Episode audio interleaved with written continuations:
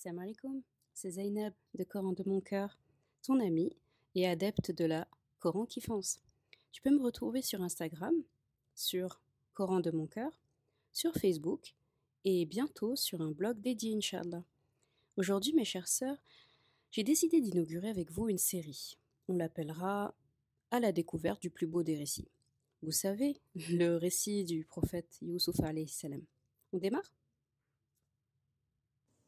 Donc, je vous conseille d'ouvrir la sourate Yusuf, l'avoir sous les yeux. L'idéal, ce serait d'avoir, vous savez, les Corans en traduction avec la partie arabe et la partie française. C'est intéressant parce que la partie française, ça vous permet quand même d'avoir une trace et un suivi de la traduction. Donc, c'est une bonne base pour saisir. Et l'arabe, c'est intéressant aussi parce qu'au niveau grammatical, c'est dans l'arabe qu'on va tout puiser, vraiment. C'est dans l'arabe qu'on va puiser tous les bijoux et tous les joyaux pour comprendre le Coran. C'est vraiment intéressant. Très bien. Donc, aujourd'hui, j'inaugure avec vous une nouvelle chronique. Donc, on va découvrir tous les soirs. Et je l'intitule « À la découverte du plus beau des récits ». D'accord ? Donc, on va parcourir ensemble les sens, les beautés de ce récit coranique et à quel point il peut inspirer notre existence. D'accord ? Donc, l'histoire de Yusuf alayhi salam, il faut se dire que c'est la seule dans le Coran qui a été relatée entièrement et de manière exhaustive au sein d'une seule et même sourate. C'est-à-dire que c'est sourate Yusuf qui porte le nom du prophète Yusuf. À l'intérieur, on parle du prophète Yusuf, que du prophète Yusuf alayhi salam, et du début à la fin, on parle du prophète Yusuf alayhi salam. Plus, bien sûr, Yaqub alayhi salam, mais il fait partie de sa famille, d'accord ? Vous avez des sourates comme Hud, Yunus, qui précède d'ailleurs sourate Yusuf, Yunus, Hud, puis Yusuf. Dans sourate Yunus, vous avez plus de 5 prophètes qui sont cités, avec leurs histoires. Dans sourate Hud, pareil. Et en plus, ces sourates-là, du début à la fin, ne parlent même pas entièrement que de ces prophètes. Yusuf alayhi salam, son histoire, j'insiste encore sur un autre point, non seulement c'est la seule sourate qui est citée de cette manière-là, mais en plus, vous ne trouverez nulle part d'autre l'histoire de Yusuf alayhi salam, son récit. Vous ne allez trouver que dans cette sourate. Donc je pense que là, si ce n'est pas un appel d'Allah pour se concentrer bien sur l'histoire de ce prophète-là et que ce prophète-là, s'il l'a isolé comme ça dans une seule sourate, du début à la fin de la sourate, il parle que de lui, et il n'y a pas d'autres prophètes dans leur historique, en tout cas, qui sont cités, c'est qu'il y a quelque chose à chercher ici. D'accord ? Et le plus beau des récits impose justement cette configuration qu'Allah a donnée à cette sourate. Donc rien que là, on n'a même pas encore commencé la sourate, on se dit déjà ça. Donc du début à la fin, le récit de Yusuf alayhi salam nous tient en haleine, clairement. Il nous subjugue par des allégories lourdes de sens, de beauté, de vérité, c'est limpide. C'est une des histoires coraniques les plus riches en enseignement, d'ailleurs, en morale, en éthique, de la vie. C'est ainsi que le Coran inaugure lui-même l'histoire de Yusuf alayhi salam par « Nous allons te narrer le plus beau des récits ». Personnellement, j'ai l'habitude quand je me trouve, par exemple, j'ai déjà eu des élèves qui sont venus à une séance découverte au début et qui viennent juste regarder comment ça se passe et qui s'en vont, etc.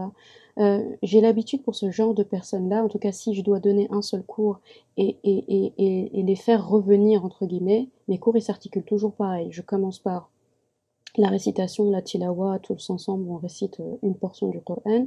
Ensuite, les règles de tajwid théoriques au tableau, on écrit ça, le naziment, etc. Après, les sœurs me récitent leur portion de Coran qu'elles doivent me réciter chacune à son rythme. Et on finit par une séance de tafsir. Et je commence toujours l'année par sourate Yusuf. Parce qu'en fait, subhanallah, c'est comme une ouverture. Ça ouvre vraiment le cœur, en fait. Et je pense, et j'applique cette stratégie-là pour... Je pense surtout en priorité à ceux, par exemple, qui n'ont aucune relation avec le Coran au quotidien ou qui ne le lisent pas, qui ne savent pas le lire ou qui n'ont pas cet attrait en particulier. Par cette méthode-là, j'ai plus d'une trentaine de personnes que j'ai fait rentrer dans le Coran et pas mal d'entre eux aujourd'hui sont hafidas, ont terminé à cause de ce jour-là. où elles ont entendu parler de l'histoire de Yusuf, ça leur a fait aimer l'arabe, elles ont creusé l'arabe. Si on creuse l'arabe, on creuse forcément le Coran.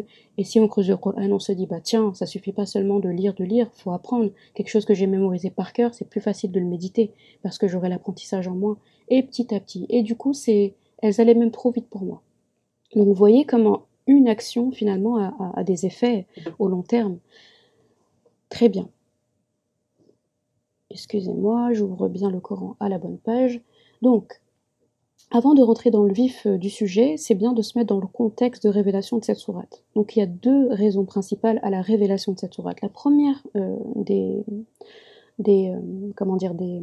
raisons pour laquelle elle a été révélée, c'est que, comme souvent, il y a des notables juifs qui avaient posé des questions au prophète sallallahu alayhi wa sallam. Comme souvent, c'est souvent arrivé dans la sunna qu'ils leur posent des questions, qu'ils lui posent des questions. Et donc, une fois, ils l'ont abordé, ils lui ont demandé si ton Coran, je ne dis pas en des termes précis, bien sûr, je ne cite pas exactement leurs mots, mais en gros, si ton Coran révèle tant de choses, tu en sais tant, alors raconte-nous comment les enfants d'Yaqub alayhi salam sont entrés en Égypte. Et raconte-nous comment ils en sont sortis. Banu Israël, en gros, leurs ancêtres à eux. Et ils ont été intelligents quand ils ont posé cette question, parce que le prophète alayhi salam était...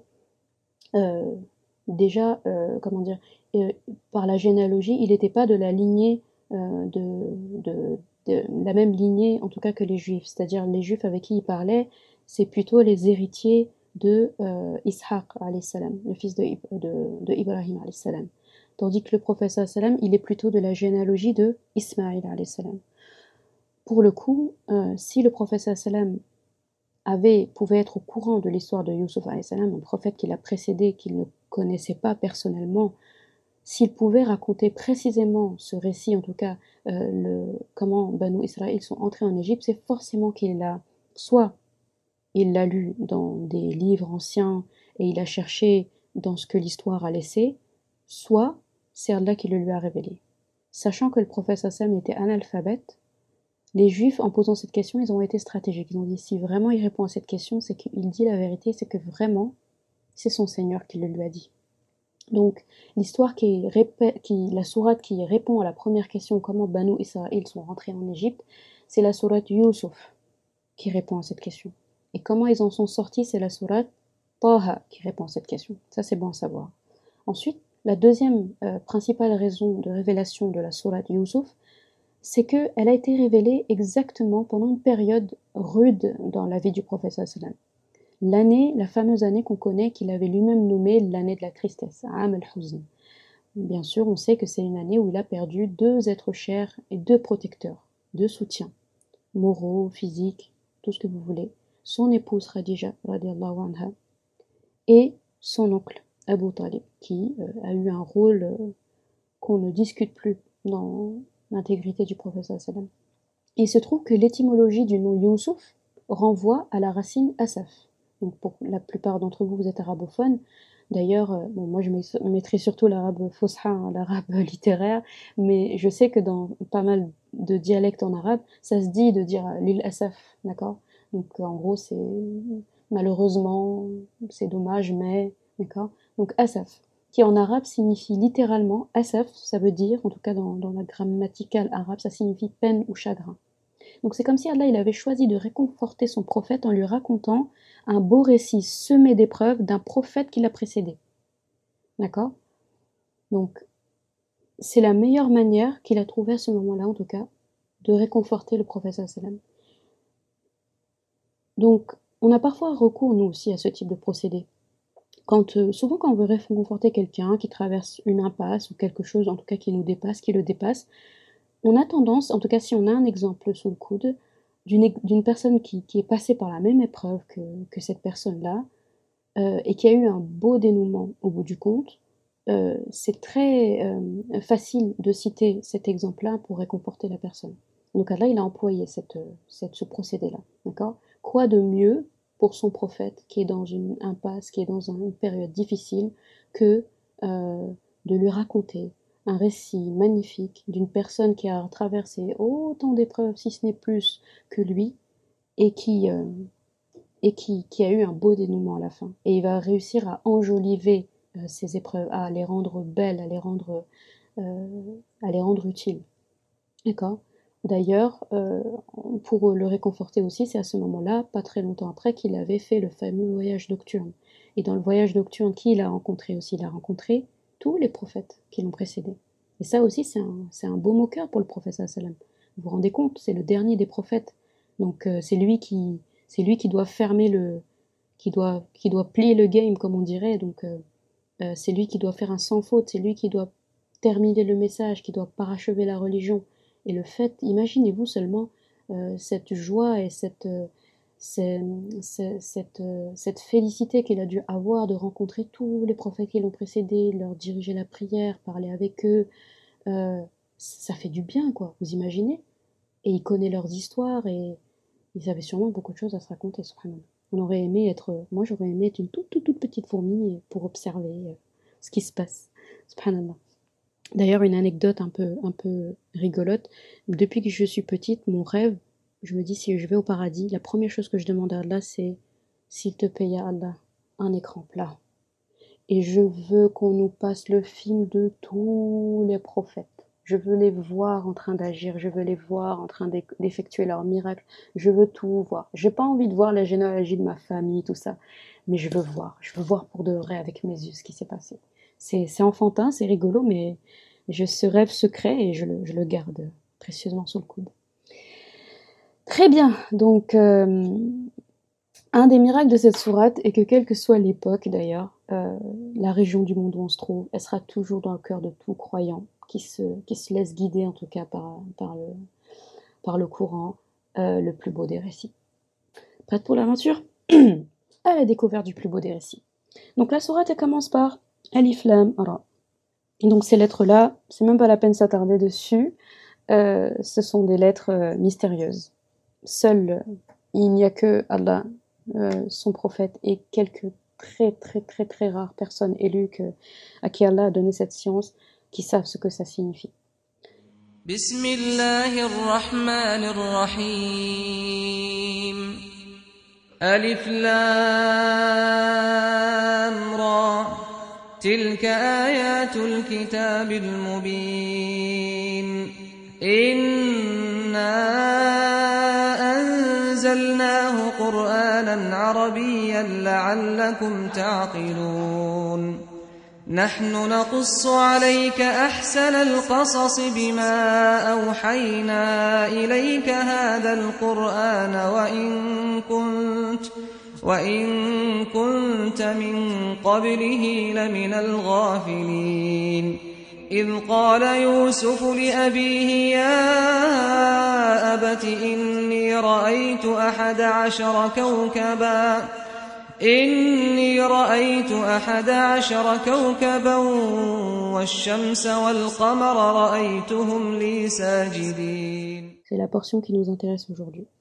Donc, tilka ayatul kitab al-mubin, c'est traduit par tels sont les versets du livre explicite. Là aussi, donc al-mubin, vraiment, Allah il insiste sur le fait que le livre à lui-même est une preuve. Faut juste chercher en fait dedans. Inna anzalnahu Qur'anan arabiyyan la'allakum ta'qilun. Donc nous avons fait descendre un Coran en arabe. Donc en arabe afin que vous raisonniez. Donc dans la traduction, moi j'ai un Coran en langue arabe. Ici vous voyez, Allah il a même pas cité le mot langue. Il aurait pu dire Qur'anan bilisanin arabiyyin. Mais il a dit Qur'anan arabiyyan, un Coran arabe. Donc le Coran en arabe, d'accord ? Donc vraiment là c'est une insistance. C'est une insistance sur le fait que l'arabe et le Coran sont indissociables. La fin du verset le montre. La'allakum ta'qilun. Donc il nous cite souvent comme le peuple doué de raison. D'accord ? Ce qui nous différencie des animaux et d'autres, c'est que nous, on nous a donné le discernement, on nous a donné la possibilité de dire oui ou non. C'est pour ça qu'on dit que nous sommes obéissants. Parce que quand on nous donne un ordre, on a la possibilité de dire oui ou non. Là, on est obéissant. Si on n'avait pas la possibilité de dire non, on ne pourrait pas dire qu'on est obéissant ou désobéissant. Donc vraiment, c'est un appel à explorer le Coran dans sa version en arabe. C'est sa base. Si on veut saisir tout, en tout cas, le maximum, c'est avec l'arabe. Donc, nous te racontons le meilleur des récits, le plus beau des récits, grâce à la révélation que nous te faisons dans ce Coran, même si auparavant tu étais du nombre des inattentifs à ces récits. Donc en gros, il nous dit, on t'a raconté plein de récits auparavant, mais celui-là, on ne te l'a jamais raconté. C'est maintenant qu'on te le raconte, et tu vas voir qu'est-ce que tu vas trouver dedans. Donc, le verset qui introduit Yusuf alayhi salam. Quand Yusuf dit à son père. Donc là, on commence même pas le verset qu'on se dit, ok. Donc Allah, il emploie un procédé ici qui fait qu'on a tout de suite envie de rester. C'est les procédés utilisés par le monde du cinéma maintenant, d'accord ? C'est pas étonnant de regarder un film aujourd'hui, d'ouvrir un film et de trouver, je sais pas, deux personnes qui courent, il y en a un qui tape un sprint, qui course l'autre. On voit qu'un des deux, il a un regard méchant, l'autre, il est effrayé. On ne les connaît pas. Souvent, il y a une scène de film qui va commencer comme ça. Et en fait, pendant tout le film, on va essayer de comprendre cette scène-là. Et à la fin, on va comprendre. Aujourd'hui, c'est plus comme les documentaires et les films où on dit « Voici Georges, c'est le protagoniste. Il fait ceci, il fait cela, il est là. » Non. Là, pendant tout le visionnage, on va essayer de comprendre. Ce procédé, Allah, il le maîtrisait depuis très longtemps vu qu'il l'a employé. « Idh qala Yusuf ». On ne sait pas qui est Yusuf, on ne sait pas quel âge il a, on ne sait pas dans quel pays il est, mais on a envie de comprendre. C'est qui ce Yusuf ? Qu'est-ce qu'il dit ? Pourquoi il le dit ? Etc. Donc Yusuf, quand Yusuf dit à son père « Oh mon père, j'ai vu en rêve 11 étoiles, et le soleil, et la lune. Je les ai vus se prosterner devant moi. » Décortiquons tout ceci. Dans ce verset, Yusuf alayhi salam désigne son père en arabe en employant le terme « Ya abati » qui signifie en arabe, là c'est intéressant. En arabe, « Ya abati » et « Ya abi » c'est pas la même chose. Là c'est traduit « Oh mon père ». Mais « Oh mon père », c'est pas une traduction fidèle. « Oh mon père », il aurait dit « Ya abi ». « Oh mon père », c'est « papa ». Papa, daddy, tout ce que vous voulez, mais c'est papa. Yusuf alayhi salam, il n'a pas dit papa. Il n'a pas dit mon père. Il a dit ya abati. Et pas ya abi. Il a dit ya abati. Ya abati en arabe, c'est littéralement oh mon bien-aimé père. Oh mon cher père. Mais vraiment, il y a la notion de l'affection là-dedans. Sinon, il aurait dit ya abi. Donc, sans connaître Yusuf alayhi salam, on remarque d'ores et déjà que l'on se trouve face à un fils qui est respectueux. Il ne se contente pas du simple papa pour s'adresser à son papa. Donc, bien que ce qu'il avait à dire était important pour lui, c'était super important et ça l'effrayait, visiblement, on va le voir dans la manière dont il expose les choses, il prend tout de même la peine d'utiliser cette formule de politesse avant de raconter son rêve. Donc, on ne connaît pas Yusuf alayhi salam encore, mais on sait qu'il y a une relation sympa entre les deux, d'accord ? Il poursuit sa narration en employant le terme « inni ra'aytu », d'accord ? Donc pour dire « j'ai vu », c'est traduit ici par « j'ai vu », tout simplement. Si on avait voulu dire « j'ai vu », le « ra'aytu » aurait suffi. Donc là aussi, l'arabe est intéressant. Il aurait pu dire « ra'aytu ahada ashara kawkaba », mais il a dit « inni ra'aytu ahada ashara kawkaba ». Ce n'est pas la même chose que de dire « ra'aytu ». Donc cette forme, c'est une forme d'insistance. « Inna », quand on dit « inna » dans quelque chose, c'est une forme d'insistance. « J'ai vu, je vous jure que je l'ai vu, c'est moi qui l'ai vu ». D'accord ? Donc c'est pour dire... Donc c'est une drôle de manière de dire j'ai vu, parce qu'il ne dit pas exactement j'ai vu, d'accord ? Si on devait le traduire ou l'interpréter dans une pièce de théâtre par exemple, on pourrait dire moi, Youssouf, j'ai vu, je t'assure que j'ai vu, vraiment, vraiment j'ai vu. C'est ça la traduction, d'accord ? Donc 11 étoiles, le soleil et la lune prosternés, donc je les ai vus se prosterner devant moi. Un arabophone attentif ici va tout de suite remarquer que l'accord des noms et des adjectifs n'est pas commun dans ce verset. Je vais vous mettre après une vidéo peut-être pour vous expliquer un petit peu, mais les sœurs de la madrasa, là, ceux qui ont fait en tout cas, qui maîtrisent l'arabe bien et la grammaire, masha'Allah, il n'y a personne qui maîtrise mieux la grammaire, je crois, que les élèves de Cheikh Ayyub à la madrasa, tabarakallah. Donc en effet, en arabe, on n'accorde pas de la même façon les adjectifs associés aux êtres animés et ceux associés aux êtres inanimés. Donc en arabe, on distingue les êtres humains et les objets, les astres, les animaux, les plantes, etc., les objets. Donc on ne va pas accorder pareil un adjectif. Donc là, ici, l'adjectif normalement réservé aux êtres humains a été apposé à des êtres qui ne sont pas humains. Donc les 11 étoiles, le soleil et la lune, qui sont des astres. Yusuf alayhi salam a pourtant choisi cette tournure de phrase et pas sans raison, d'accord ? Donc là, le mot c'est sajidin, qui est à la fin, donc à la fin du 4e verset. D'accord ? Sajidin. Donc on ne fait pas le verset dans l'ordre, hein, c'est important de partir. On va d'une manière stratégique, hein, bien sûr. Donc, sajidin. Normalement, la grammaire arabe brute aurait dû dire sajidat ou sajida, mais en tout cas, ça aurait dû être au féminin pluriel. Donc en arabe, c'est une règle, quand des objets, des animaux, des plantes, etc. sont au pluriel, donc la 3e personne du singulier, mais pour des objets, pas des personnes. La 3e personne du pluriel, pardon, pour des objets, ça devient un féminin pluriel, d'accord ? Donc on aurait dû dire li sajidat, mais là il a dit li sajidin. On comprend donc ici que malgré l'étonnement que suscite en lui un tel rêve et son jeune âge, il faut savoir que Yusuf alayhi salam avait aux alentours de 7 ans dans ce passage, il a d'ores et déjà compris que ces astres représentaient en réalité son père, sa mère et ses 11 frères, parce qu'il emploie un adjectif qu'on emploierait normalement à des êtres humains. Ici, c'est des astres dont on parle. Donc il n'a pas, et pour autant il n'a pas dit j'ai vu papa, maman, mes frères et sœurs se prosterner devant moi. Il a raconté exactement ce qu'il a vu, mais dans sa manière d'exposer les faits, il nous fait comprendre qu'il a compris l'interprétation déjà. C'est pour ça en fait qu'il est si choqué pendant qu'il raconte. Et c'est pour ça on comprend le inni ra'aytu, pourquoi il insiste dès le début. En gros c'est papa, je sais que ce que je vais dire c'est invraisemblable, je sais que ça n'a pas de sens, je sais que c'est bizarre, qui je suis moi le petit Yusuf pour que des gens se prosternent devant moi, mais je t'assure papa que je vous ai vu, vous les astres, vous prosternez devant moi. D'accord ? D'ailleurs, il y a beaucoup d'insistance ici. Donc, il qala Yusuf li abihi inni ra'aytu, etc. Donc, vous voyez, le mot ra'aytu, il est répété 2 fois. Donc là, il dit inni ra'aytu ahada ashara kawkaban wa shamsa wal qamar ra'aytuhum. Donc là, la vraie traduction ici, ce serait quoi ? Ce serait, j'ai certes vu, toutes les insistances que vous voulez, 11 étoiles, et le soleil, et la lune.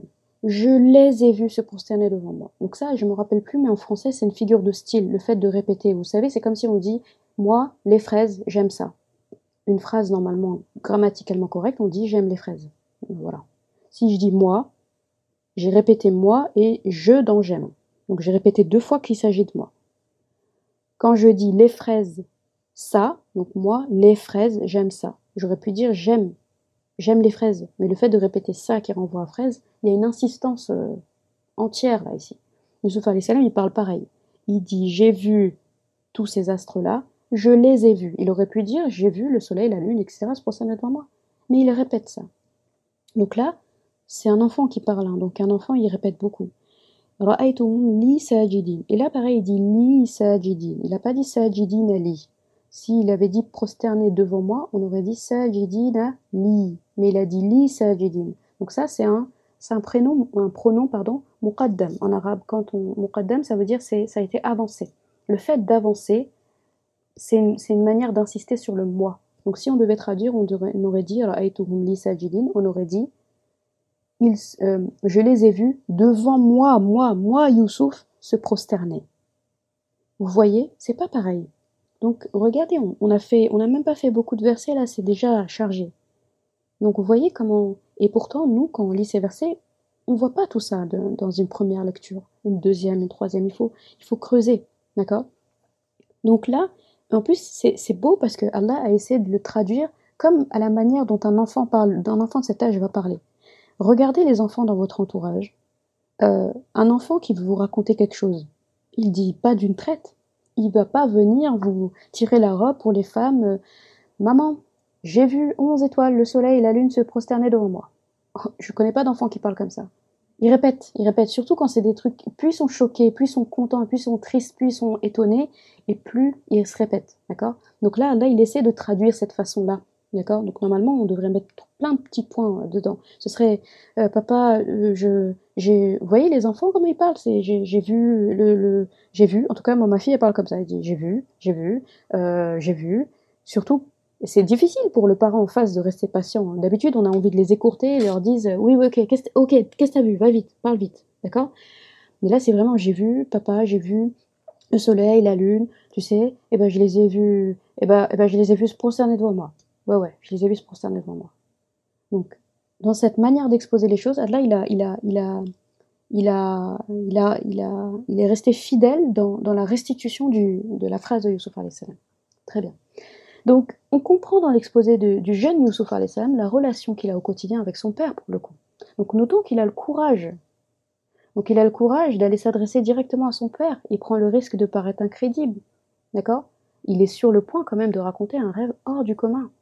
Donc, un enfant, quand il est effrayé ou etc., quand ça va pas, il va directement vers la figure de confiance. Quel que soit qui ça puisse être, il va vers la figure de confiance pour en parler, surtout quand il sait que ce qu'il va dire, ça tient pas debout, entre guillemets. Donc, ça nous amène à notre morale numéro 1 qui va clôturer cette séance.